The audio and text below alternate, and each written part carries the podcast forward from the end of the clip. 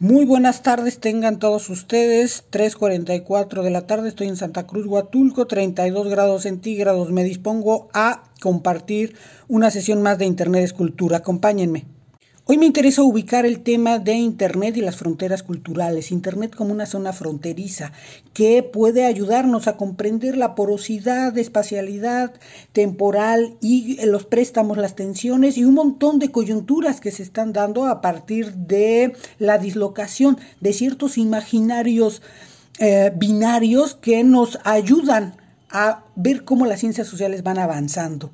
Y si en la sesión pasada hablé sobre mi genealogía como estudiante de antropología para ubicar cuáles eran las definiciones que iba yo aprendiendo sobre cultura, ahora quiero ubicar cómo a partir de mi experiencia pude ir construyendo esta noción de Internet como una zona de frontera, como una zona fronteriza donde experimentamos posiciones de frontera y lo voy a narrar más o menos como sucedió, porque creo que esto es lo importante de la comunicación con referente a otras formas de ubicar la información, en este caso la sonora.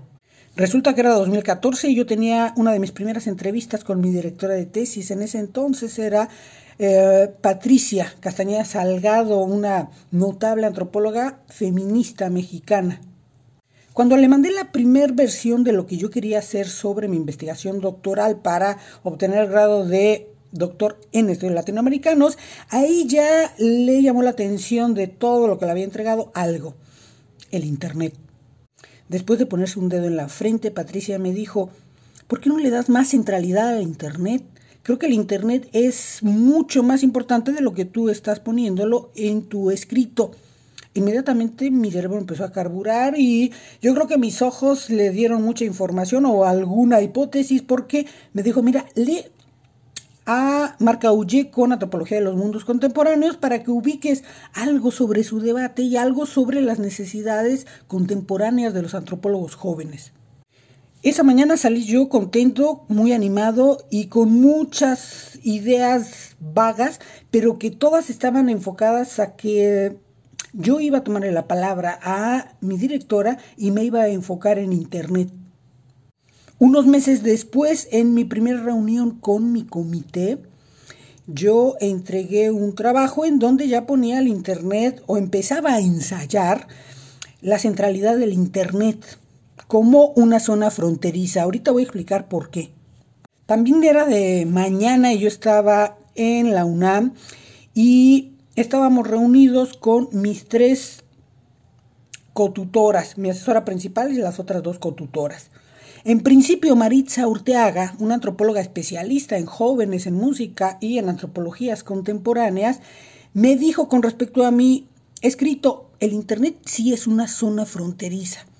Sí se puede ver como una zona de tránsito en donde hay una porosidad y está borroso el asunto, pero necesitas algo hacer tu rito de paso ya como internauta. Conviértete en un etnógrafo de Internet.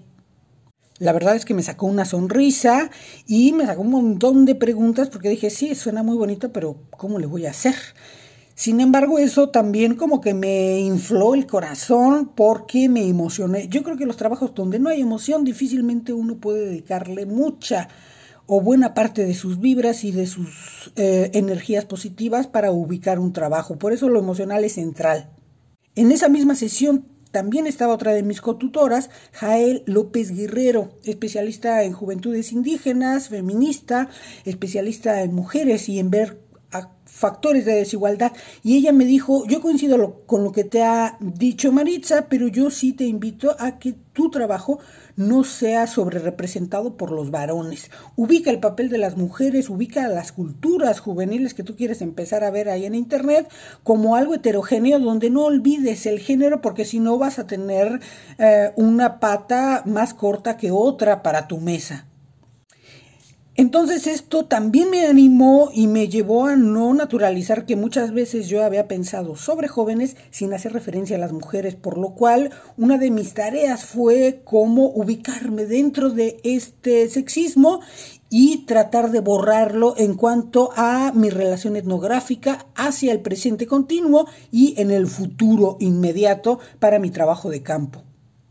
Y bueno, empecé otra vez el camino para reubicar ciertas cosas. Asistí a seminarios con mis tres cotutoras, tanto de feminismo como de jóvenes indígenas y feminismo y de jóvenes contemporáneos.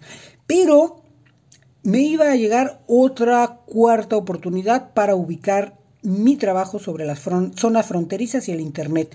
Conocer a Enedina Ortega Gutiérrez. Ella, me atrevería a decir, es una de las especialistas mexicanas que pueden aportar, han aportado y seguirán aportando a los estudios sobre el Internet desde los estudios cualitativos, desde los estudios cuantitativos, porque es una formadora de jóvenes investigadores, hombres y mujeres. Creo que tiene el timing para ubicar los temas y como que también tiene la habilidad de la innovación temática en las líneas de investigación. Lo voy a contar por qué. A ella la conocí y le conté más o menos lo que he narrado en estos minutos anteriores y me dijo, tienes toda la razón, pero lo que yo te sugiero es que hagas trabajo de campo inmediatamente y ubiques la necesidad de aprender de las características del sistema en Internet. De lo contrario, no vas a ubicar esta relación que estamos teniendo entre las máquinas y los usuarios.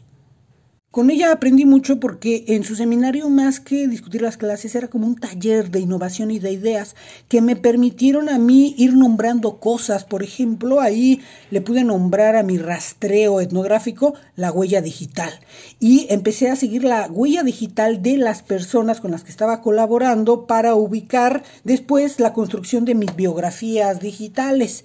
Es decir, en ese espacio pude ir yo tejiendo la lógica del Internet con respecto a mi propia investigación y la relación que guardaba con la contemporaneidad que yo estaba estudiando. Ahora que he narrado esto, creo que estoy en mejores condiciones para ubicar lo que entiendo por Internet como una zona fronteriza, como un espacio de fronteras culturales que permiten la interacción entre la máquina por un lado y las personas por el otro.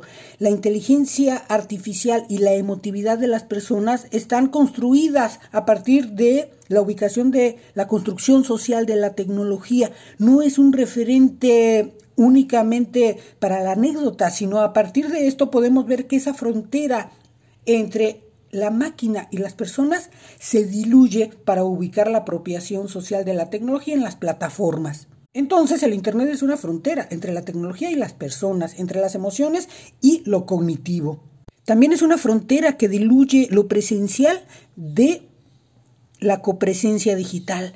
Ya no hay lo online por un lado y lo offline, sino que esa zona fronteriza diluye y lo que nosotros nos interesamos es por la lógica y las conexiones de sentido de las personas que están apropiando el Internet y de la infraestructura tecnológica que por un, lado extrae nuestros datos, pero por el otro también nos permite nuevas formas de comunicación ubicua y que, como se ha visto, las apropiaciones también tienen un montón de significados, entre ellos las reivindicaciones de género, las reivindicaciones de etnicidad y las resistencias ante distintas eh, pautas autoritarias y de violencia que no acaban en este mundo contemporáneo, hablando del 2021. En el Internet también se diluyen las fronteras nacionales. Antes la televisión nacional decía los contenidos y cómo se iba construyendo. Recordemos a Martín Barbero, recordemos a Carlos Monsiváis, pero con el Internet hay una ruptura de esta frontera nacional y los contenidos a los cuales tenemos, así, tenemos acceso diluyen estas fronteras nacionales, estas fronteras étnicas y hay una multireferencialidad que nos permite ver cómo esta porosidad en cuanto a lo nacional nos permite repensar las formas de consumo cultural contemporáneo de niños, de jóvenes y lo que vemos también como un fenómeno muy importante, el consumo de los adultos mayores sobre Internet. Y si queremos mayor ejemplo empírico para ubicar el Internet como una frontera transcultural, transespacial, pues el COVID-19 nos está enseñando cómo a partir de la disolución de las fronteras podemos estar en la escuela, podemos estar en el trabajo, podemos estar con nuestra familia, podemos tener relaciones eh, de cortejo y otras tantas interacciones sociales mediadas por la relación entre las máquinas, los algoritmos y la apropiación situada, que no podría como caber tanta duda de esta propuesta de Internet y las fronteras culturales. El Internet y la frontera porosa que está construyéndose a partir de un montón de escenarios ubicuos.